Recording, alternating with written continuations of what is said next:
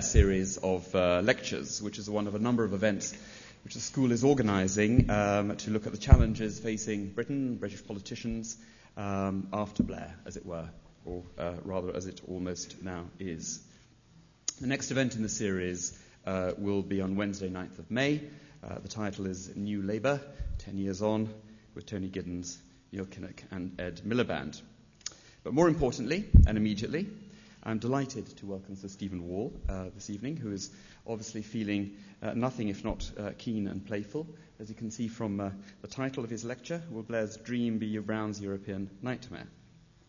In the course of a career which, uh, a career which so far has seen him as EU advisor to Tony Blair from 2000 to 2004, uh, as head of the European Secretariat of the Cabinet Office in that period, uh, UK Permanent Representative to the European Union, Principal Private Secretary to three successive Foreign Secretaries, Sir Geoffrey Howe, John Major, um, and Douglas Hurd, uh, a time in which I had the pleasure of working very closely with him.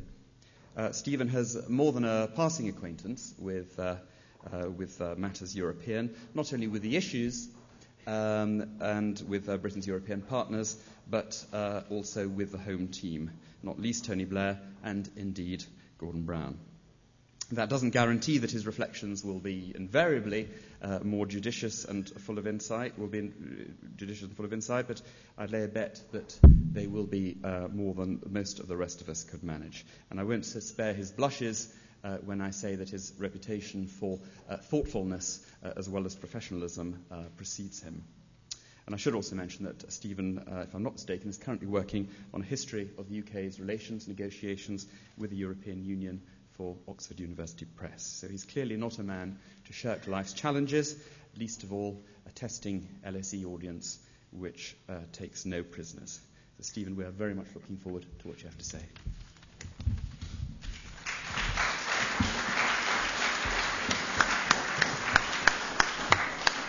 Maurice, thank you very much for that uh, introduction. If you go onto the uh, number 10 website, you will find uh, a whole paean of praise of Tony Blair, put there by unbiased uh, sources working somewhere in number 10, to celebrate the 10th anniversary of his election as Prime Minister. And there's a long passage about Europe which ends with the following summary We have placed Britain at the heart of Europe on our terms. Britain now plays a leading role uh, in a transformed Europe instead of carping from the sidelines. The debate in Europe is now widely acknowledged to be following an Anglo-centric model to the frustration of some other nations. Now, it's three years since I worked for Tony Blair, so I can promise you that I didn't write that, but I have written it. I have written it for Tony Blair in the time I did work for him. Uh, I've written it for John Major in the time I worked for him, and I've written it for Margaret Thatcher when I worked for, uh, uh, for her. It is a classic statement of the British view of Britain's role inside uh, the European Union. And it illustrates one uh, point, really, which is the premise from which I will start, which is that for Britain, Europe has always been uh, a problem. Uh, we all know the reasons why we joined late we reluctantly accepted the transfer of sovereignty involved in membership of the European community because of the economic price we were, we were paying for not being part of it. The passage of the 1972 European Communities Act, which is the basis of our membership, was problematic. Uh, the then uh, uh, Attorney General uh, Geoffrey Howe did not conceal the fact that membership of the European community uh, involved the primacy of European community law, but nor did ministers at the time go out of their way to stress the point to the House of Commons for fear that if they did so, uh, the, the, bill might not succeed in getting a majority on the floor of the, of the House. Ted Heath took Britain into Europe in 1973 um, with what was called at the time Fanfare for Europe uh, which was a kind of musical uh, extravaganza. He might have had more success if he'd actually had a funfair uh, for Europe rather than a fanfare for Europe, because uh, the skepticism of the British public uh, in the face of this uh, event was perhaps a precursor of things to come. it is indeed characteristic of our membership of the European community that while we didn't have a, referendum on whether we should go in, we had to have a referendum three years after we, less, in fact, less than three years after we had gone in, in order to determine whether we wanted to stay in. That was followed in very short order uh, by uh, what's known to those of us who were involved in it as the Battle of the, of the Budget. Uh, Margaret Thatcher's uh, famous struggle with her partners to get her money back. And that argument, the root of which was, uh, was necessary, I've always, I've always believed that uh, uh, there was a basic injustice in Britain as one of the poorer members of the European community paying into the budget uh, more than any other member state. Uh, except, uh, except Germany. But the way in which that battle was, was conducted set the terms of our relationship with our partners for time to come. It ruined whatever personal relationship Margaret Thatcher had with her fellow uh, heads of government, and partly uh, counted for the fact, accounted for the fact that she had very little sympathy, political sympathy or personal sympathy, for the view of the European community which was embodied in the position taken by Helmut Kohl, the German Chancellor, and by Francois Mitterrand, the French uh, uh, President. In 1985, when uh, Helmut Kohl talked to Margaret Thatcher about his fears of Germany drifting towards a dangerous neutralism, and this was at a time when nobody had foreseen the demise of the, uh, uh, of the Soviet Union, her reaction was to say, well, that's, not, that's nothing to do with, uh, with the European community. That's what, uh, that's what NATO is for.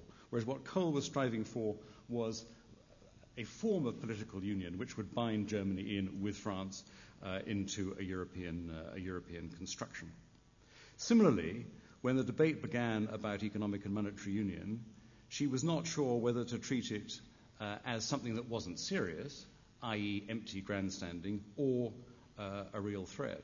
If you look at her speeches and her, her, her, writings, she's constantly asking the question what does this, what does this union mean? To her, it was, uh, at, at best, uh, dangerous uh, hot air. The fact that our partners weren't willing or able to define it meant for her that it was to be disregarded. And she didn't see that for them the concept of, uh, of union was important just for the very purpose of creating that binding cement between countries with a long history of, uh, of conflict and disagreement.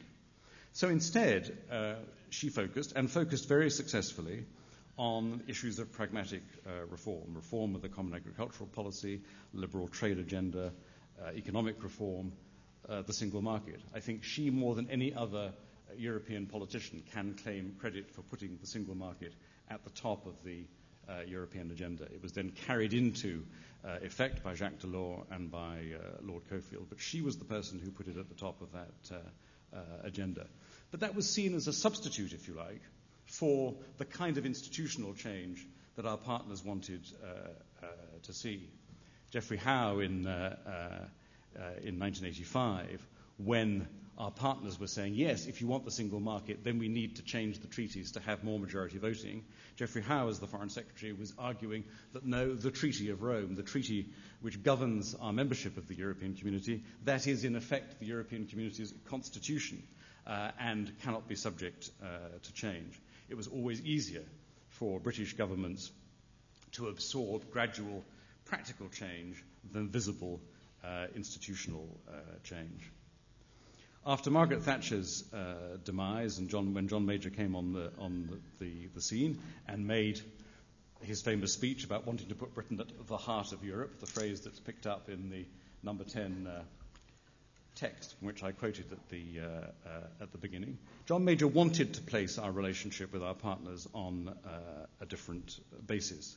But again, the domestic constraints made that uh, impossible for him uh, to do. Tony Blair is very critical of the opt out negotiated by John Major at uh, Maastricht on economic and monetary union on the basis that the political reality was that uh, there was no question of Britain being forced to join something if it didn't want uh, to do so. Well, it didn't quite seem like that uh, at the time. And what, of course, is now overlooked, and overlooked in the, in the propaganda, as it were, on both sides, is that the point, the reason why Britain negotiated a very detailed, extremely detailed text on the opt out from the Maastricht Treaty and from Economic and Monetary Union was not just that we wanted to opt out, but because also we wanted to secure, without any question, the conditions under which, if and when we wanted to, we could uh, opt, uh, opt in. Unfortunately for John Major, his attempts to create a more favourable climate of opinion uh, fell foul, really, I think, fell foul of the demise of, uh, uh, of Margaret uh, Thatcher. Opposition to the European Union became a symbol, if you like, of loyalty among some conservative backbenchers to the Ancien regime. And I think that, uh, that mood, that climate, is something from which the Conservative Party is only just beginning now uh, to emerge. It did, of course, make it easier for New Labour to position themselves in opposition in a much more pro European way, simply by contrast with the position that the John Major government was forced to take uh, in, its, uh, in its dying days. And I think that many of us, myself included, perhaps thought that there was more difference of substance because of that positioning than was in fact uh, the case. It's worth reflecting on a speech that Tony Blair made during the election campaign in 1997. It was the only speech that he made on foreign policy. He made it in Manchester, and it was called A New Role for Britain in the World. And I'll quote what Tony Blair said in that speech about Europe. He said, There are three choices open to Britain. The first is leaving, the second is in but impotent, and the third is remaining in but leading. Of course, we must stand up firmly for Britain's interests, and as I have always made clear, we must be prepared to stand alone in support of those interests if necessary. But it is misguided to make perpetual isolation the aim of our policy. I want Britain to be one of the leading countries in Europe. This is a good moment for Britain to make a fresh start in Europe, for the other Europeans are not involved in a Gadarene rush to a European superstate. In fact, there is a good deal of unease at the pace and direction of integration in many continental countries, not just Britain. And if there were a desire for a superstate, said Tony Blair, we would not hesitate to stop it in its tracks. We want a Europe where national identities are not submerged and where countries cooperate together, not a giant and unmanageable superstate run from the centre. Well, barring one or two uh, changes of, uh, of tone, that is exactly speech that John Major made in his day and that Margaret Thatcher made in hers. Tony Blair went on to say the hardest question remains economic and monetary union. It is not yet certain that it will go ahead on 1 January 1999. I can, he said, see formidable obstacles to Britain joining in the first wave if it does go ahead, not least that Britain is at a different stage of the economic cycle to the rest of Europe. There must be genuine, sustainable convergence between the economies that take part. We will have no truck with a fudged single currency. However, to rule out membership forever would destroy any influence we have over the process. Therefore, we will keep our options open. And when we make our decision, we should do so on the basis of a hard headed assessment of our national economic interest. Then comes what to me is the most interesting bit of this speech. The issue between the parties is not the position on economic and monetary union. Our position and the formal position of the Conservatives are the same. The real issue is one of leadership and clarity. John Major's agonies over the single currency illustrate the real dividing line on Europe. It is not federalist or anti federalist. Neither of us wants a federal superstate. We agree on the maintenance of the national veto in vital areas like tax and treaty change. We agree on the single market. We agree on our attitude to the single currency and the referendum. The real dividing line is between success and failure. The fundamental differences lie in party management, attitude, and leadership. Now, I wish I'd paid more attention to that speech than I did because uh, I might not have been as disappointed as perhaps I am uh, at some of the things that uh, later followed. A day after that uh, uh, speech, writing in the Sun newspaper, Tony Blair said, Let me make my position on Europe absolutely clear. I will have no truck with a European superstate. If there are moves to create that dragon, uh, I will slay it. Now, some of that rhetoric, some of the caution quite clearly reflect, reflected uh, Tony Blair's sense of the political uh, realities. And in many ways, Tony Blair was similar to his predecessors on Europe, but also there were uh, differences. Uh, he never shared Margaret Thatcher's view of Europe as the source of uh, all uh, our problems. She once famously said that in her lifetime Europe had been the source of all our problems, and the, the, transatlantic relationship the source of the uh, solutions. He was not, like John Major, constrained by the lack of a majority. What he did share, I think, was his predecessor's view of Europe as essentially based on intergovernmental cooperation, cooperation between uh, governments without much regard for the role of the supranational institutions. So at Amsterdam, the Amsterdam Treaty, which followed within a few weeks of Labour's uh, advent to, to, power, Tony Blair was uh, pretty cautious uh, in what he was prepared to uh, sign up to. The most significant uh, thing that he did sign up to being, of course, the famous social chapter to which Labour had been committed uh, in, its, uh, in its manifesto. Uh, interestingly, I think Tony Blair would probably be the first to acknowledge that some of the measures taken under the social chapter have been among the more problematic uh, issues for this government, as they certainly would have been for any of its uh, predecessors. All that said, he was less instinctively uh, cautious and reluctant than either colleagues or civil servants on a number of, of issues where in practice uh, Britain has not uh, made uh, changes, and for perfectly good reasons of national interest, by which I mean in particular issues like majority voting on taxation or on social security.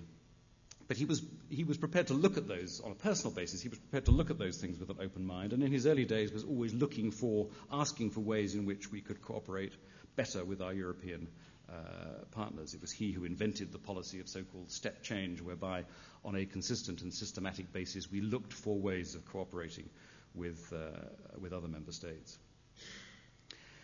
And at that stage, the only, the, the only difference that emerged between Tony Blair's thinking and, and uh, that of, uh, uh, of, Gordon Brown was economic and monetary union. But I think it's simplistic to believe that in Labour's first term, Tony Blair wanted to go ahead with the euro and that Gordon Brown uh, did not. The speech I quoted is symptomatic of that. Now, the manner in which the decision not to go ahead uh, with uh, a euro referendum, the manner in which that decision was briefed from the Treasury was indeed about power politics between numbers 10 uh, and 11. But I think that economic and monetary union was always likely to be an issue for the second term. In the first term, the agenda was establishing Labour, uh, contrary to its previous track record, as a party that could manage the domestic economy uh, successfully. The notion that you see expressed quite a lot that Tony Blair could, in those early days, have walked on water, and that was the one opportunity he had to push through a referendum on the euro, I've always myself believed to be uh, fanciful. I think it's worth remembering that the government nearly lost the referendum on devolution uh, uh, in Wales, could they afford, after 18 years in the wilderness, to put their credibility on the line, as they would have done on EMU had they had a referendum so soon after coming into office? Now, of course, in the second term, things were different. There is no doubt that Tony Blair wanted to take Britain into the Eurozone for political as much as uh, economic reasons. He wasn't prepared to fudge the economic arguments, but equally, those arguments were never uh, a precise uh, science. They were always a matter of political as well as economic uh, judgment. And I know that in 2003, Tony Blair wanted to get into a position where, without saying so in terms, the policy of the government would clearly have been that it was a question of when we would join, not whether we would join. Now, Gordon Brown would not uh, allow that to happen and as a result, the issue of EMU membership was swept uh, off the agenda uh, of uh, the Labour government.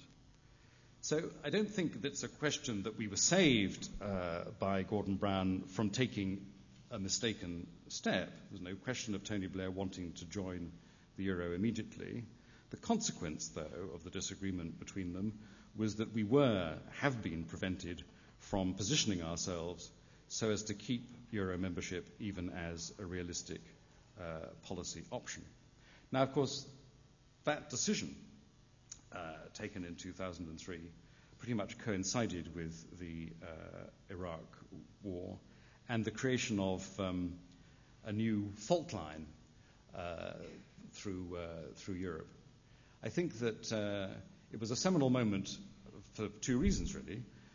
First of all, because Tony Blair, who had always argued that there was no contradiction between a good relationship with the United States and a good relationship with uh, our partners, chose unhesitatingly to take the course of the relationship with the United States. Uh, if there is any validity in the analogy of a bridge across the Atlantic, uh, we were certainly only using the bridge in one direction. I don't think it ever occurred to Tony Blair to try and formulate an agreed European policy and to take that policy to Washington. Now, what would that policy have been? That policy would not certainly have been to go to war against uh, Saddam Hussein on the timescale which the Americans wanted. But nor, I think, would it have been to rule it out, and I think it would have been to keep up uh, a consistent uh, pressure uh, on, uh, on Saddam Hussein. But as I say, that was never part of the, uh, that was never part of the calculation. However, what the dispute down the center of Europe also illustrated was the fact that France and Germany could no longer determine European policy. Schroeder and Chirac attempted to do so, and they found an equal and opposite reaction uh, not just led by Britain, but reflecting the views of other member states, uh, including at the time the governments of Spain uh, and Italy and Portugal uh, and the Netherlands and some of the countries of Eastern and, uh, and Central Europe. That led, in turn, after the war was over, I think, to a realization on the part of Jacques Chirac that if he couldn't overrule us, then he had to make some effort to find an accommodation uh, with us. And there was a concerted effort uh, in 2003 to build a trilateral relationship. The offer that Chirac made to Tony Blair in the summer of 2003, after the Iraq War, was basically to put the relationship, relationship that Britain had uh, with France and Germany on the same basis as the relationship which those two countries uh, had with, uh, with each other. There was one successful outcome of, of that attempt, which related to European defence, which I'll talk a bit about uh, uh, later. Uh, in the end, the policy, the policy failed. It failed for a number of reasons. It, it failed partly because the relationship between France and Germany was so firmly established and had been achieved not just by the heads of government traditionally over a period of, of, decades, planting a flag somewhere in advance of their troops and forcing their troops to then march uh, towards it. That was in turn reflected by the most detailed cooperation at every level of both uh, governments. We simply weren't in a position to replicate that. We were also, therefore, the junior partner uh, in the relationship, and I remember going to, uh, to meetings, which was uh, meetings of the three uh, countries, where it was clear that the French and Germans had met beforehand to concert their position before the Anglo Saxons arrived in the room. And fundamentally and ultimately, it was difficult for us to make the kind of compromises which have characterized the Franco German relationship. One of the reasons it has succeeded is because both countries have been willing to make rather significant compromises of a political kind towards each other. Our uh, attitude to Europe has made that uh, difficult. And for those reasons, among others, the policy, which, was, which I think was, was a brave attempt, uh, founded. Overall, I think that Tony Blair's record on Europe is um, a mixed one. I think he will feel disappointment that he was not able to take Britain uh, into the euro. I think he will feel disappointed that not more was done to convince the British people of the case for successful EU membership. Uh, Timothy Garton Ash said in a lecture just over a year ago that uh, two words summed up uh, why Tony Blair's EU policy had failed, and the words are Rupert and Murdoch. And there was much truth. There's much truth in that. Having secured the support of Murdoch for New Labour, Tony Blair was not going to put that at risk. When he took his decision in 2004 to offer a referendum on the draft constitutional treaty, he knew already that he lost the Murdoch press over Europe. He was not ready to risk losing the support of the Murdoch press for New Labour uh, altogether. Even before then, the euro issue had cast uh, a long shadow. Given the differences of view between numbers 10 uh, and 11, it was hard to persuade other ministers to make the European case. you don't likely put your head above the parapet if you risk being shot at by the Treasury's expert snipers. Uh, and those ministers, mostly brave but short lived Europe ministers in the Foreign Office, who did venture onto the battlefield, were dropped on from a great height. Gordon Brown's Treasury has not believed in taking prisoners. So most ministers, enjoined to make the European case, preferred uh, the safety of the, uh, of the dugout. Now, if you read Tony Blair's speeches, he has made the case powerfully and consistently, but you will look in vain for similar speeches from uh, other ministers. Where Tony Blair has made uh, a difference is in the kind of areas where you would traditionally expect a British Prime Minister to make a difference. Uh, one of those areas is the whole issue of uh, economic reform, which he, has, uh, which he has championed. He has done more than any of his British predecessors to advance, and this is one of the paradoxes really of, the, of his policy towards the United States and towards Europe, he has actually done more to advance the cause of a European foreign and, uh, and security policy. And I don't just mean by uh, antagonizing so many other mem- EU member states that there's been an equal and opposite uh, uh, reaction. The one achievement of the trilateral cooperation between uh, France, Britain, and Germany in, t- in 2003 was to defuse what could have been a very serious dispute over uh, European defence. You may recall that earlier in that uh, year there had been a summit between France, Germany, and Belgium at Tervuren, the so called Chocolate Summit, in which the three countries basically offered to set up outside uh, any uh, of the existing military structures the scope for a European headquarters that could run European security and defence uh, operations. This produced a very serious and adverse reaction uh, in the United States, who saw it as countering the umbilical link between NATO and European security uh, operations. And for a time, the British policy was to organize opposition to what the French and Germans were uh, doing. Uh, but Tony Blair saw very clearly that that was a risky policy. He saw that if there were a change of government in Spain, as subsequently happened, or if there were a change of, of government in Italy, as subsequently happened, then those two countries were likely to go with the French uh, and Germans, and that over time, support for the Atlantic British American position would seep away. So he negotiated uh, an agreement with uh, Chirac uh, and Schroeder, an agreement that was ferociously opposed by the uh, United States. And I think it was the one occasion in my experience where Tony Blair had to put as much of his relationship with Bush on the line to get the Americans to basically trust his judgment uh, and not voice their, uh, uh, their opposition. I think that the Americans would now uh, acknowledge uh, that Tony Blair was right in his judgment and that by taking the action that he did, he did actually make the right decision, not just in terms of diffusing a potentially dangerous row within the European Union, but also actually in practice in preserving the relationship between NATO and the European Union in uh, security matters. And the other areas where I think Tony Blair can claim real credit are on putting energy uh, and climate change at the top of the European Union's uh, agenda. There was a, a, famous, or at the time seemed to be rather infamous, one day summit uh, at Hampton Court during the British presidency, which was rather dismissed by commentators at the time. But it is from that summit uh, and the conclusions reached at that summit that the serious attempt now to have a common European energy policy for the first time uh, derives. Now, how different will Gordon Brown be? If you assume the continuation of the situation of the last three years, where the European Union has not been a contentious domestic issue, i.e., since the demise of the constitutional treaty, then it would be fair to assume that the priorities established by Tony Blair won't change. Now, what's harder to read is whether Gordon Brown will invest in them the same attention and, determin- and determination. My sense is that climate change and energy policy have not so far been issues which have hugely captured his imagination, unlike the international poverty agenda, where his initiative and advocacy have been powerful and compelling and have set much of the international agenda.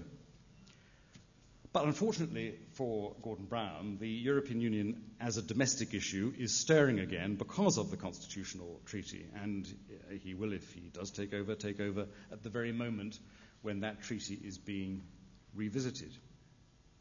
Now, I guess that uh, Gordon Brown and David Cameron probably have this in common on Europe. They would both like it to go away. Gordon Brown, because it opens a wound in British uh, politics in what will already be the opening shots of a general election campaign.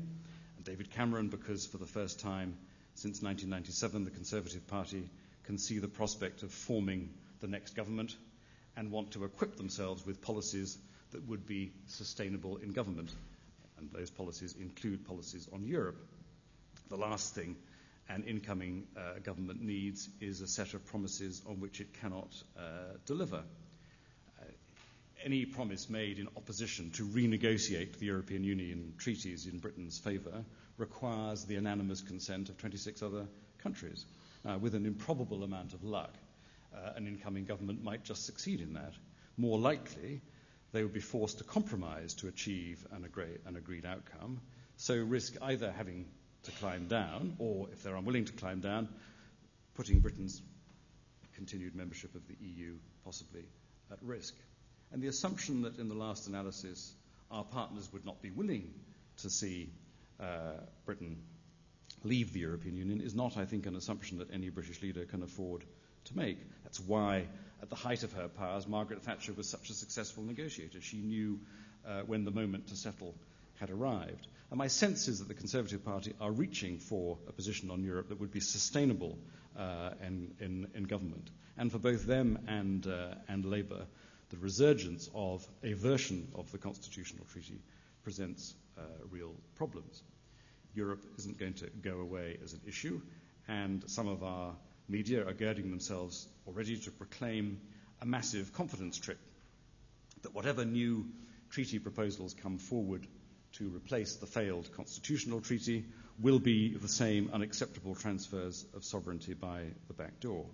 If you read last week's Economist, you will see the argument set out in respect of the agreement that was reached by Tony Blair and the Dutch uh, Prime Minister, Mr. Balkenende, that instead of a constitutional treaty, there should be an amending treaty. And the Economist implies that this is part of the confidence trick. Now, in fact, there is a huge and fundamental difference. The constitutional treaty was a treaty that would have replaced the existing uh, uh, treaties. So, regardless of your views about its substance, in form, it was a very significant uh, event. Uh, a treaty which amends the existing uh, uh, treaties is, I think, in political terms, in legal terms, a rather different proposition. But by the time you've explained all of that, most of your audience have at best fallen asleep. What will probably be on the agenda from June onwards is a package of treaty amendments designed to make the European uh, Union more workable under enlargement and drawing on some of the practicalities from within the European Constitutional uh, Treaty.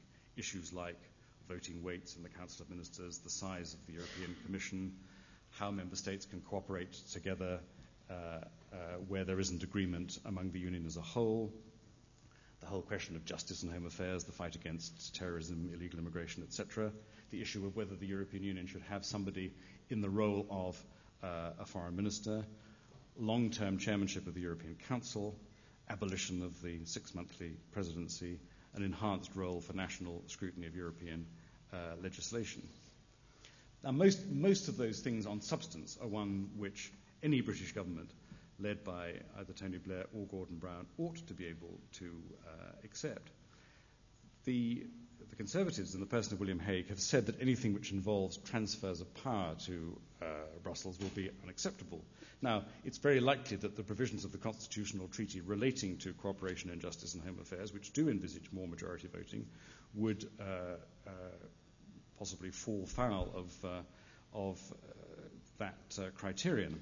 But um, Britain, as a result of the uh, opt out on our frontier controls negotiated in the Amsterdam Treaty, is not obliged to take part in any immigration measures which our partners might decide to vote on by majority voting. So that issue as well may be one uh, that, in political terms, uh, can, be, uh, can be dealt with. One issue where I think any British government should, in looking again at um, what might follow the constitutional treaty. One place where I think we should take a different view than the one we took uh, three years ago is on the Charter of Fundamental Rights. Now, you may recall that the Charter of Fundamental Rights started as a political document and became, uh, uh, in, the, in, the, draft of the Constitutional Treaty, a legally binding uh, document. Most of it uh, is, uh, represents obligations which we should be only too happy to sign up to, for they are about uh, basic human rights.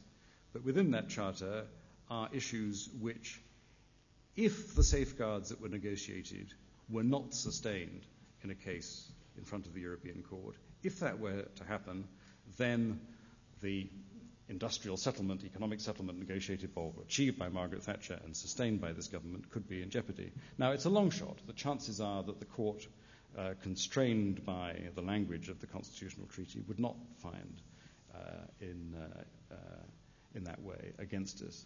But I think that it's a risk in political terms that we should not need to take. And I think, from the point of view of, uh, of, uh, of, British business, uh, with whom I have uh, dealings in my present uh, incarnation, it would be an assurance to them to know that the Charter of Fundamental Rights was not going to be, uh, as it would have been under the draft constitutional treaty, a legally binding document. And that is a battle, if it has to be a battle, which I think Gordon Brown could and should fight. The aim of the German presidency is to get the parameters of this negotiation settled at the EU summit uh, in June, to have the negotiation completed during the six months of the Portuguese presidency that follow, and to have the whole thing ratified in time for the European Parliament elections in 2009. Now, in all of that, there is a strong German uh, national interest because uh, if the provisions of the constitutional treaty in this regard are replicated, they will have a greater voting weight than any other member state and more MEPs than any other member state. So, what's in it for the rest of us? On the positive side, there are the practical changes I have mentioned, but I think you would be less than human as an incoming Prime Minister, behind in the opinion polls, not to ask yourself the question whether the game is worth uh, the candle. In other words, whether for these measures it is worth going through all the pain of political argument, both in the country and in the House of Commons, that will undoubtedly uh, be involved. So, what are Gordon Brown's options? One option is to play for time. After all, the period of reflection that we have been enjoying in the European Union for the last two years since the referendums in France and the Netherlands has been largely about waiting for the outcome of the French presidential election. So, could Gordon Brown not play for a similar delay until after the next uh, British general election? I fear that the answer to that is, is, is no, or at least not without aggravating the relationship which he will want as a new Prime Minister to have with the French President and the German Chancellor. I think Tony Blair's last act on the European stage will be to sign up to the timetable for negotiations which Angela Merkel envisages, and Gordon Brown could not repudiate that without endangering his EU relationships from the outset. Another option by which he might, given his Thatcherite negotiating style, be tempted would be to up the ante. It would not, in objective terms, be foolish for the new Prime Minister to say, what is now on the table is a series of useful but not hugely significant changes which answer some of the less important issues surrounding the management of the, large, of the enlarged European Union, but not the fundamental one. The fundamental one being that 40% of our European budget still goes on agriculture, which represents a diminishing portion of our collective economic output. So, a new Prime Minister might say, let us wait until 2008 when the Commission had anyway, the European Commission had anyway been asked to make recommendations about the shape of the European Union budget, and then make the substantive changes we need, as well as the necessary but not overwhelmingly important institutional changes as well. Do the whole thing together. I think this also comes up against the problem of being both too late and unlikely to command support among a sufficient number of other member states. Nor, I think, would it actually be in the interest of the United Kingdom no French president can afford to be seen to neglect the French farming interest. This is one part of the Chirac legacy that neither Royal or Sarkozy could so publicly uh, abandon. Even in our own country, Geoffrey Howe, Maurice will remember this, Geoffrey Howe used to say that if the Church of England is the Conservative Party at prayer, then the Conservative Party is the National Farmers Union at prayer. Now, of course, in reality, French agricultural interests are changing, uh, and France, as a growing net contributor to the European Union budget, has an almost British interest in seeing expenditure curbed. But this is an argument, this argument about agriculture as a proportion of the EU budget, this is an argument which will be won, I think, in smoke filled rooms, not in the glare of publicity, where a French policy shift would look like a concession to the perfidious Britons. So, by this route, I think we would risk a row and an unproductive row. That in turn suggests that the best option, however unattractive, will be to bite the bullet and to agree some changes which will be in the interest of the United Kingdom, uh, even if they're presented by parts of the press and almost certainly by the opposition of further concessions of power to a Brussels bureaucracy hungry to create a European superstate. Now, one way of meeting that criticism would be for Gordon Brown to do what successive British governments have done, which is to claim, in effect, that Europe is indeed a problem, something of a dangerous animal, but one that somehow the British lion tamer has successfully caged. In a way, that's what uh, I quoted from the Number 10 website uh, embodied that view. But this kind of nursemaid's baby view of European uh, politics only brings foam to the lips of uh, the Eurosceptics while doing nothing to assuage the anxiety of ordinary people who don't obsess about Europe but think that something is going on that they don't much like the sound of. So, in my view, the only way to win the argument on Europe is to make the argument for Europe. And the question, I think, is is Gordon Brown the man to do that? I think the answer is not, in, not instinctively. He is, first and foremost, as I read him, a domestic politician whose passionate concerns are deeply and honourably rooted in the history and achievements of the Scottish Labour Party. His international actions have reflected those uh, concerns. And insofar as he has drawn political and philosophical inspiration for his economic policies from overseas, it has been from the United States. Now, the British public may expect their next Prime Minister to strike a more balanced relationship with the President of the United States than the one we have had for the last several years. But that, of course, does not automatically translate into a desire for a closer relationship with our European partners. Gordon Brown frequently articulates his policies through speeches that are the fruit of long thought and reading and are very much his own work. And there is a speech to be made on Europe, which in outline is this. The European Union was created to ensure peace in Europe, but it was not just about no more war. At the heart of the project was a recognition that the countries of Europe have a damagingly quarrelsome history, and that at a minimum, to manage those quarrels, you need to empower some institutions to ensure that what happens in Europe is not dictated by the outcome of a struggle between the most powerful countries in which the weakest go to the war. That is what the European Commission, the European Parliament, and the European Court are for, and they have worked. The task may not be as dramatic in 2007 as it was in 1957, but anyone who has witnessed the protectionist pressures that confront governments in all our countries will know that those pressures are best resisted by having a set of rules which all are obliged to follow and which are capable of enforcement. Gordon Brown's speech might go on as follows. For many years, there were some in Europe who did hope that one day there would be a political union, a federation of some kind. Those hopes are no longer on the agenda for two simple reasons. The first is that our greatest success story has been the emancipation of eight countries, formerly communist and under Soviet occupation, that are now free democracies with liberal market economies. Those countries are now members of the European Union, and it is the support of the European Union that partly accounts for their successful transformation. In due time, we hope to do the same for Turkey and Ukraine and the countries of the Balkans. That recent history means that the European Union will remain a union of nation states. The second reason, Gordon Brown might say, why the idea of a European superstate is off the agenda is because economically and politically powerful though we are, we are relatively modest players in the great global scheme of things. So, what are the issues that matter most for Britain? The security that comes from shared political values uh, is one. In 1972, when we joined, there were eight other countries who shared those values. Now we are 27. Another is the ability to promote our economic interests worldwide. The European Union has trade and aid agreements with most of the countries of the world. those agreements do more for peace and security through soft power than can be achieved by the exercise of so called hard power. Then he might go on to name as British interests climate change and energy security. Nothing that we want to achieve in those areas can be done on our own. We need to cooperate with others. Who do we have most in common with as we tackle those matters? Not the United States, not the countries of the Commonwealth, not China. No, the people we have most in common with are our democratic neighbours, our fellow members of the European Union. How, he might ask, do we best manage the Chinese superpower or the Russian bear?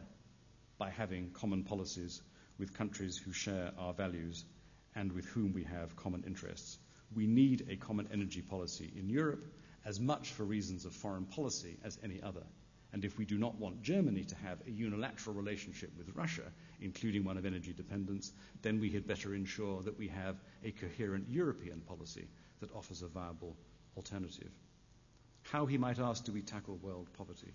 Through the EU's aid policies, the world's largest aid effort. How do we tackle trade inequalities? Through common EU policies which are not yet as generous as we British would like, but which would be much less generous without the part we have played uh, in shaping them. Now, no one who has seen Gordon Brown negotiate can doubt his grit and determination. His passion for the national interest is emblazoned on everything he does. I believe he has a better chance than any recent predecessor, therefore, of persuading the British people that there are big issues at play here which do not require us to neglect our national preoccupations, but do call to us to lift our sights and to exercise European leadership. The temptation to dig in in difficult domestic circumstances will be very great. But as I have argued, these difficult institutional issues will not go away. Gordon Brown's response to them will determine his relationship with Merkel and with the next president of France. If Britain digs in alone, then every European summit between now and an eventual messy compromise will be dominated by institutional wrangling to the neglect of the vital issues we should be focused on. Will Gordon Brown seize the hour? Well, you don't have to be a pro European to hope so. You don't even have to be pro European Prime Minister to do so. There is uh, a compelling national interest, and I, for one, hope and pray that our next Prime Minister will be the man to articulate and implement that vision for all our sakes. Thank you.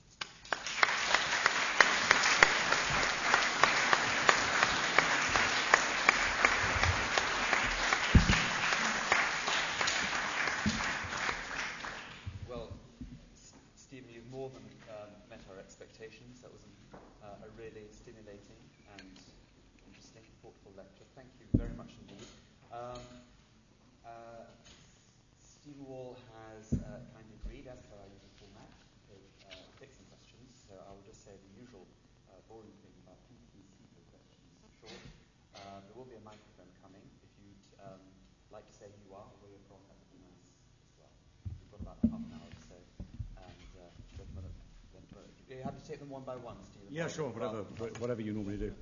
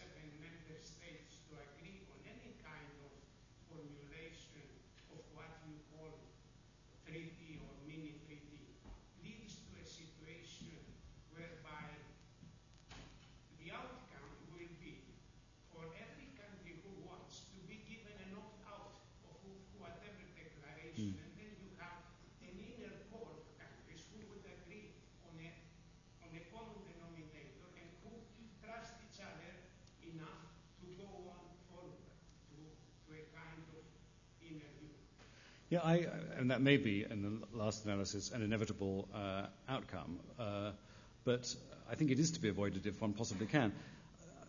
I think that Angela Merkel's strategy is the right strategy in the sense that what she is going to try and do uh, in Berlin is to get agreement on what the parameters of the negotiation should be. Now, if it transpires that the, that the things that I've uh, outlined, which would be I mean, acceptable to, uh, to Britain, acceptable to France, um, probably acceptable to Germany, they're not going as far as they would, uh, would like. If those can't command support among the, the, uh, the 27 as a basis for the negotiation, then my own view would be it would be better not to embark on the negotiation because the last thing we uh, can afford to have is years and years of wrangling about issues which are fundamentally not that important uh, for the future of the European Union. They would be beneficial changes in, in, uh, uh in, in my view.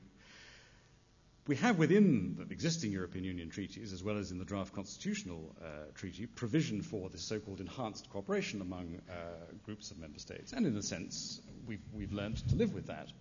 Um, the Schengen Agreement on frontier controls between uh, member states, which uh, was a precursor of what is now in the, in the treaties, was the first such uh, example. Economic and monetary union is another example. Effectively, foreign policy and security cooperation, in large measure, in its implementation as a matter of enhanced uh, cooperation. So there are ways in which it could be, in which it can be, in which it can be done. But the crucial element in all of those things is the consent of the entire membership for the method in which others uh, should go ahead. I mean, one of, the, one, of the, one of the strengths that we have as the European Union, and one of the strengths that interestingly has been preserved despite enlargement, uh, is obviously the impact which is made by 27 countries who, are, uh, who share democracy and share the interests that go along uh, with it. And those who are still practitioners uh, in Brussels, which I no longer am, say that rather to their surprise, the ability to take decisions on the day to day running of the European Union has not been impaired. Indeed, we are now uh, taking decisions or about to take decisions on energy policy and climate change, which are, which are intrinsically extremely difficult but with perhaps slightly more chance of success than we might have had in the, uh, in the past. So I would, I would hesitate to, to go along with the idea that uh, there is a sort of a core group of countries who somehow embody the kind of European ideal and that they can go ahead and leave the others behind. I think that, would be dangerous. Okay, I'd like to sort of jump about between, uh, aisles a bit at the moment. Um, sorry, the gentleman, having said that, you, you had your finger up the system. Yeah, I think it's only fair to. And then I, I will. Um, thank you. Uh, John Hume, my question is this Is uh, Gordon Brown um, a Eurosceptic in disguise? Or alternatively, why has he spent so long prevaricating over the single currency? Well, I don't. I mean, I don't know the answer to that question. It was always said that in opposition, uh, before Labour came into power, he was more enthusiastic for the uh, for the single currency than, um, uh, than Tony Blair. I mean, I guess that part of it uh, was that uh, you know, he, he, he, discovered the joy of being a finance, uh, a, a, national finance minister uh, running uh, an, an, economy, and, and, sharing some of that power might have become less attractive.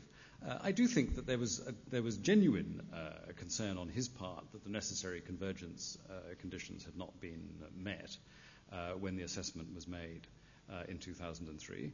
That said, I think it is true that, um, uh, that the assessment itself, as made by uh, the Treasury, I mean, Enoch, Enoch, Powell used to have this theory of television lighting, which he called lighting for and lighting against. In other words, if the television studio liked you, they would probably give you favorable lighting, and if not, uh, they would make you look like uh, uh, a monster. And I think that the, that the Treasury assessment uh, of, the, of the test was very much lighting against uh, they reached the, the most unfavorable uh, conclusions almost regardless of the, uh, uh of the evidence. Now, that may uh, also have been, in large measure, by that stage, caught up in you know, Tony, Tony, Blair and Gordon Brown's own relationship and Gordon Brown's views about um, uh, when he should take over as prime minister, etc., etc. So I think all of those things coloured it. Now, whether does that make him a, a Eurosceptic? My my own sense, I don't think that he's a traditional uh, uh, Eurosceptic. I think he's somebody, and again, maybe, maybe he shares this with, with, David Cameron, who doesn't instinctively think that Europe is the way in which we most naturally advance uh, our interests. He thinks obviously on a national basis. He thinks in some areas on a global basis, and he does think very much in terms of the uh, of the United of the United States.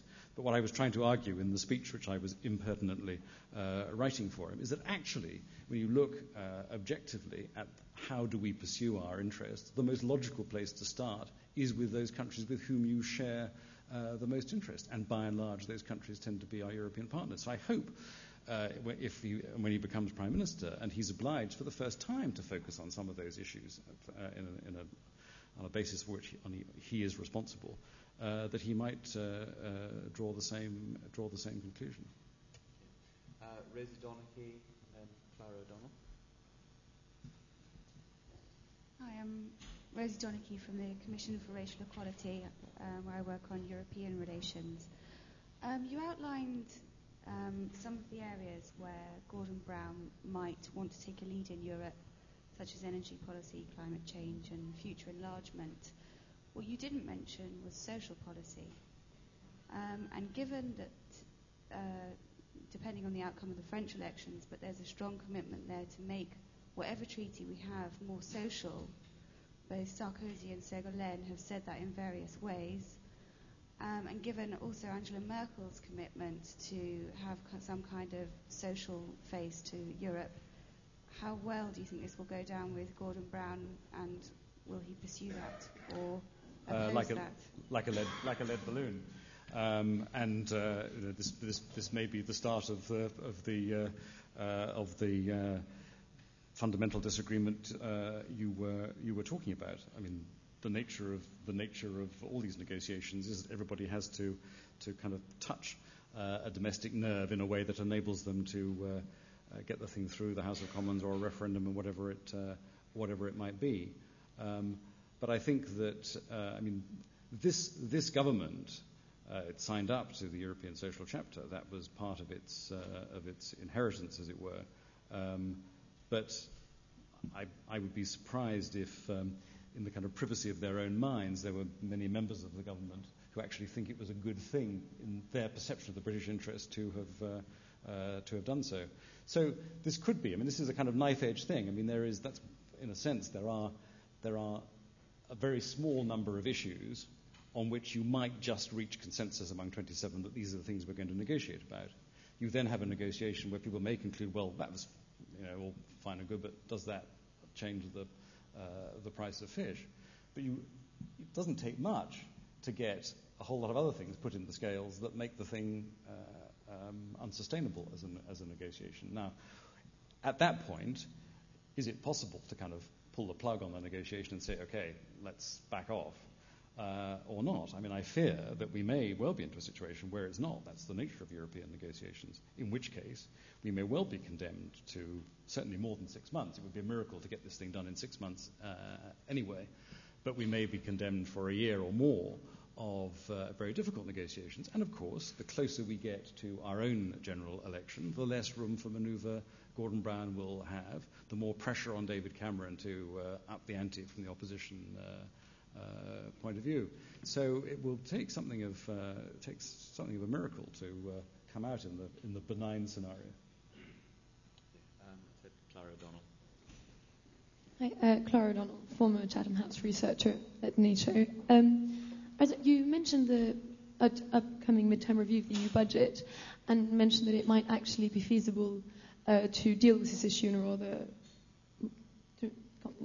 facilitating way. I was wondering seeing Gordon Brown's rather entrenched views on the issue and his dislike of the CAP, if France is not capable to shift in some, as, as you said, it might, I mean, how do you foresee this uh, issue being dealt with? I mean, to what extent do you think there are risks of it becoming another long-winded uh, crisis with entrenched positions, ending up with a muddled compromise, or do you hope that that actually can be dealt with behind closed doors with a constructive, maybe compromise in the end? I mean, one, one possible uh, precedent is what, uh, is what happened in 2002, 2003. You may remember at the Euro- European Council in October 2002, there was a famous row between uh, Tony Blair and Jacques Chirac, in which Jacques Chirac accused Tony Blair of being the rudest man he'd, uh, uh, he'd uh, ever met, which, given that Tony Blair is one of the politest people you could meet, suggests that Jacques Chirac hasn't met very many rude people in his life. Um, but the, the the nub of that uh, argument was that Chirac was basically saying that the agricultural reform that was then on the agenda for the following year to be decided by majority vote by agriculture ministers, that that should be postponed and decided by unanimity by heads of government. In other words, giving France a veto on the outcome. Now, there was that very public row uh, between the two because Tony Blair uh, resisted that successfully um, and Jacques Chirac cancelled the forthcoming uh, Anglo-French summit, etc., etc. But then, once the dust from that particular battlefield had, uh, had cleared, actually the agriculture ministers did get down to a negotiation, and without very much uh, public uh, fanfare, in 2003 agreed reform, including the single farm payment, which was one of the most significant reforms of the common agricultural policy that there has so far uh, been. So I think that in 2008, when the Commission come forward with their proposals, there is bound to be uh, a huge amount of hype. And at that point, if the negotiation on institutional change is not over, then there is a real risk that the two things become linked, and then we're off to the uh, to the races. If we have achieved an agreement on institutional changes, then I would hope it might be possible to uh, to handle these other things in a slightly more uh, low-key and productive uh, and productive way. There are other elements of this negotiation, of course, of course namely what the nature of the uh, uh, EU budget will be, and in terms of how the EU budget is actually financed. And if issues such as the idea of a European tax are raised, uh, then again, I mean, in, UK domestic terms, um, I think that's, uh, that would be a, um, a non-starter. But this European, this European Commission has the great merit compared with some of its uh, uh, predecessors, not of, of, as it were, kowtowing to the member states. They've been very robust on the issues of trade protectionism, for example, um, but equally of recognizing what the political uh, realities are. One of the reasons why the President of the Commission, Durão Barroso, has not tackled up front uh, under a German presidency the whole issue of energy unbundling is for that reason. That doesn't actually mean to say that Neelie Kroes, the uh, uh, competition commissioner, isn't going to pursue the issue of, of, unbundling through the powers at her disposal. She will. So I think that uh, you know, what I'm saying is that they are aware that issues like a European tax could be extremely neuralgic for a country such as our own. A gentleman right at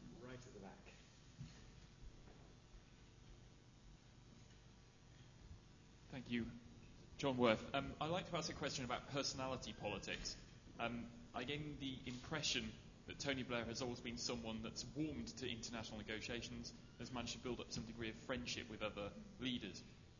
Gordon Brown has been very different in his relations with other finance ministers and quite often comes across as a bit hectoring and patronising and doesn't necessarily warm to uh, his fellow finance ministers. Do you think that's a fair assessment and how do you think that will go when Gordon Brown is then negotiating with other prime ministers and presidents in the future? I think it is a fair uh, assessment. I mean, I think I think one of Tony Blair's uh, skills. I mean, his, his, his negotiating technique is, is, quite different from that of either Margaret Thatcher or John Major. I mean, Margaret Thatcher in a very confrontational way, uh, John Major in a very unconfrontational way. But nonetheless, they both basically adopted a policy which was you set a bottom line and then you you stick to it. Um, and uh, you, uh, if the if the European car is driving towards the edge of the cliff, you, you hope that others will kind of put the brakes on before you uh, uh, have to. Tony Blair was much more inclined to set out his shop, as it were, in terms of possible compromises at a much earlier stage than some of us, his advisors, necessarily thought was wise, or thought certainly was consistent with the, the kind of negotiating tactics we were used to. And on the whole, I, I think he was, uh, uh, he was successful, and part of that was that he was better, I think, than uh, either of his predecessors at kind of working a room, working the telephones. Uh, that that he in, uh, he enjoyed, and I think a lot of a lot of the business of uh, European successful European negotiation uh, comes down to that. Um, you've got to. I mean, the worst the worst negotiators on behalf of, of Britain uh, are ministers who come out to Brussels and sit in the delegation office saying, Isn't this all frightful? Uh, because meanwhile, everybody else is down there in the room doing the deals. You've got to enjoy that kind of toing and froing to do it. Now, Gordon Brown doesn't much like uh, uh, abroad.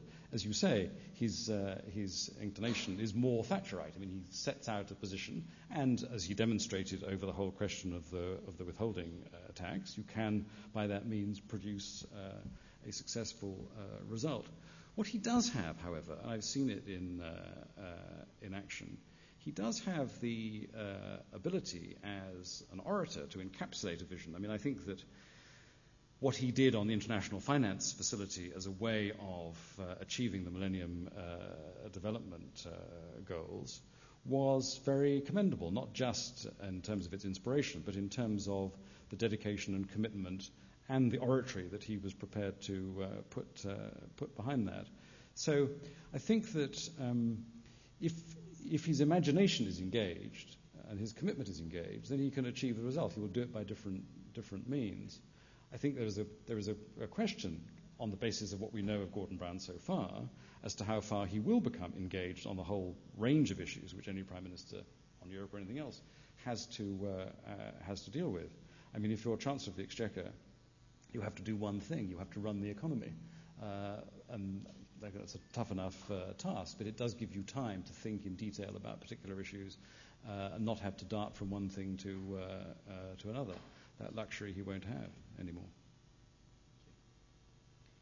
Um, Ivona.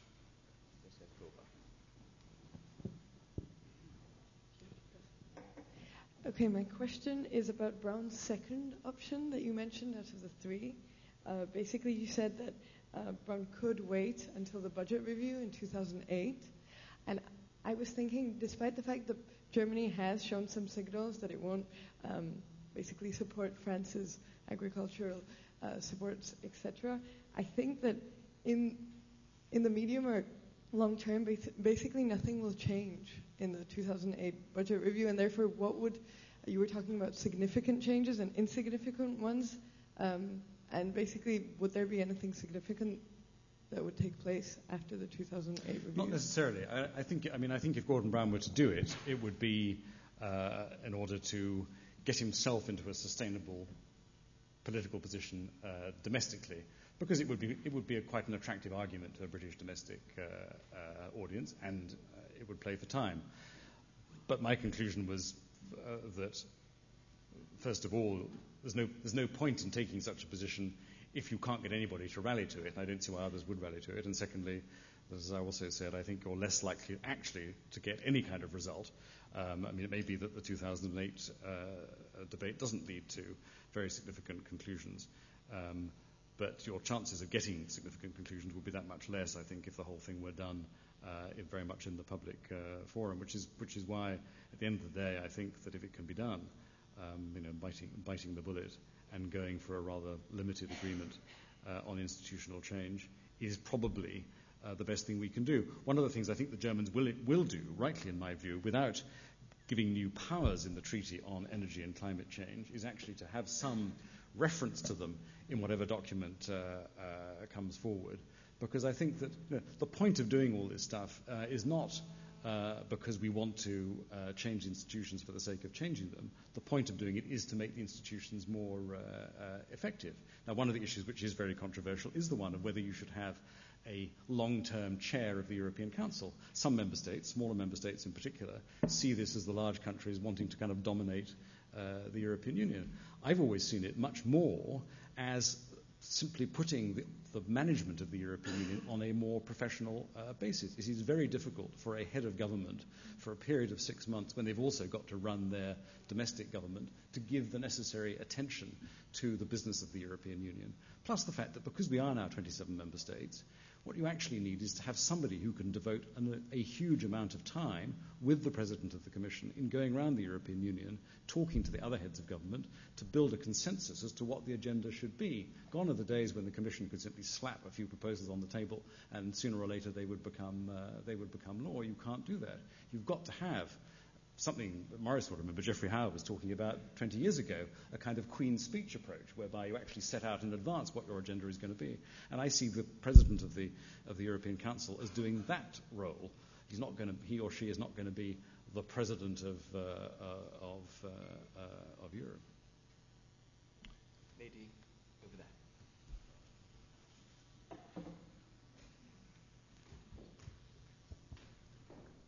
Uh, Nina Peacock, uh, European Political Economy.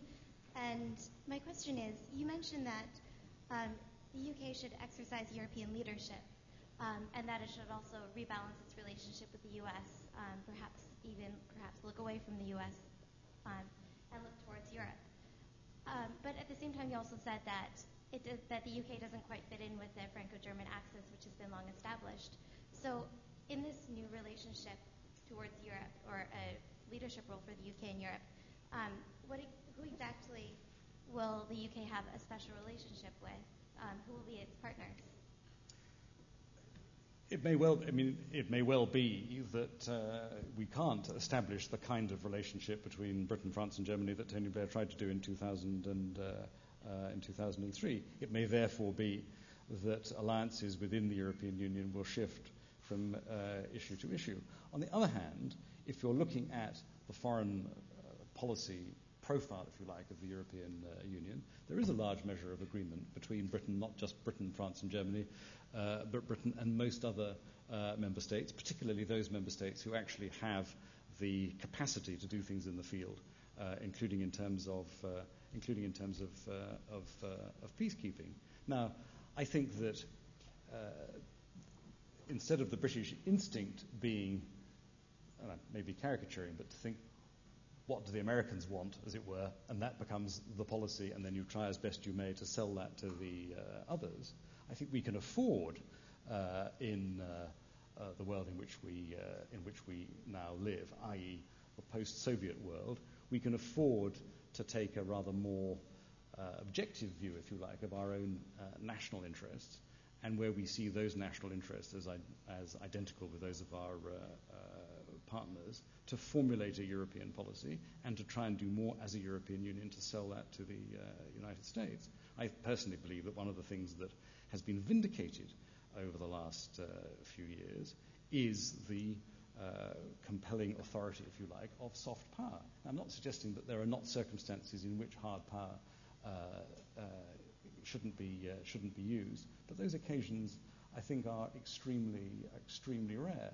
And in commendation of what the British government are doing, what we've been trying to do over Iran is, is an exact example of what we should be uh, uh, doing, i.e., doing what is desirable in terms of diffusing a very, very difficult uh, situation and actually carrying the United States uh, with us. If we'd start, if on that occasion, we'd, and credit to Jack Straw, who was really the author of the policy, but if we'd started there with something which went along with the neocon agenda, we could be in a more dire situation over Iran today than in practice we are. I think we've got time for two, for two more questions. I'll take one from there, this gentleman, and then one from over there. Somebody right at the back. I think that'll probably have to be it. We'll see how um, it goes. Uh, Paul Dare, can unanimous voting survive?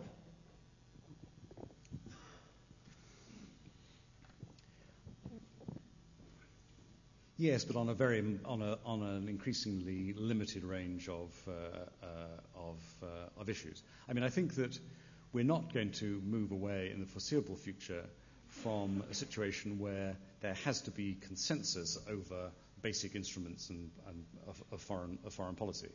Um, you can have a lot of majority voting on the implementation, but I think that for any British government, it will continue to be the case that they perceive one of the things that defines you as a member state is ultimately your ability to set your own foreign policy, and that in turn implies that there has to be consensus on the basic uh, foreign policies that the European Union uh, pursues. There's not going to be, in the foreseeable future, uh, majority voting on, uh, on tax issues. Uh, Tony Blair's own kind of instincts, personal instincts, may have been uh, slightly more accommodating, uh, perhaps, than those of, uh, of, Gordon Brown. But in the last analysis, there was no disagreement between the two of them that the British national interest uh, required uh, the maintenance of unanimity on, on, uh, on tax issues. And interestingly, um, Britain now has more support for that view uh, than was the case when New Labour first came into, into power. So I think you're going to have a limited number of issues. Some of them will be very controversial. So some of the aspects of the operation of social security are another, another example where unanimity will, uh, uh, will remain. I think the case for uh, majority voting in terms of cooperation on asylum and, and immigration issues and the whole fight against terrorism and international crime is a compelling one. And under the shield, if you like, of uh, the opt out on frontier controls that the British government secured at Amsterdam, actually the British government wants to participate uh, and take part in majority voting decisions on most of those, on most of those things. One more gentleman right at the back.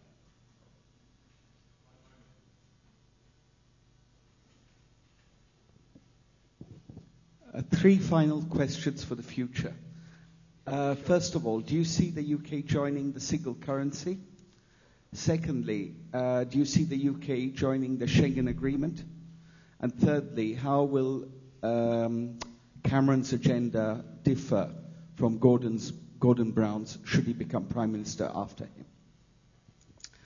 On the single currency, it is hard to see at present. I, mean, and I wouldn't, I wouldn't myself advocate uh, membership of the single currency at this moment. I do, however, think that if we are serious about using the European Union as an instrument of policy on the issues which I've uh, uh, talked about, and if we're serious about trying to maximize our competitive advantage, or perhaps more correctly, limit our competitive disadvantage in a globalized uh, uh world, then in the long term, the more coherent management of uh, the European economy, including British participation in the single currency, is a, uh, a desirable.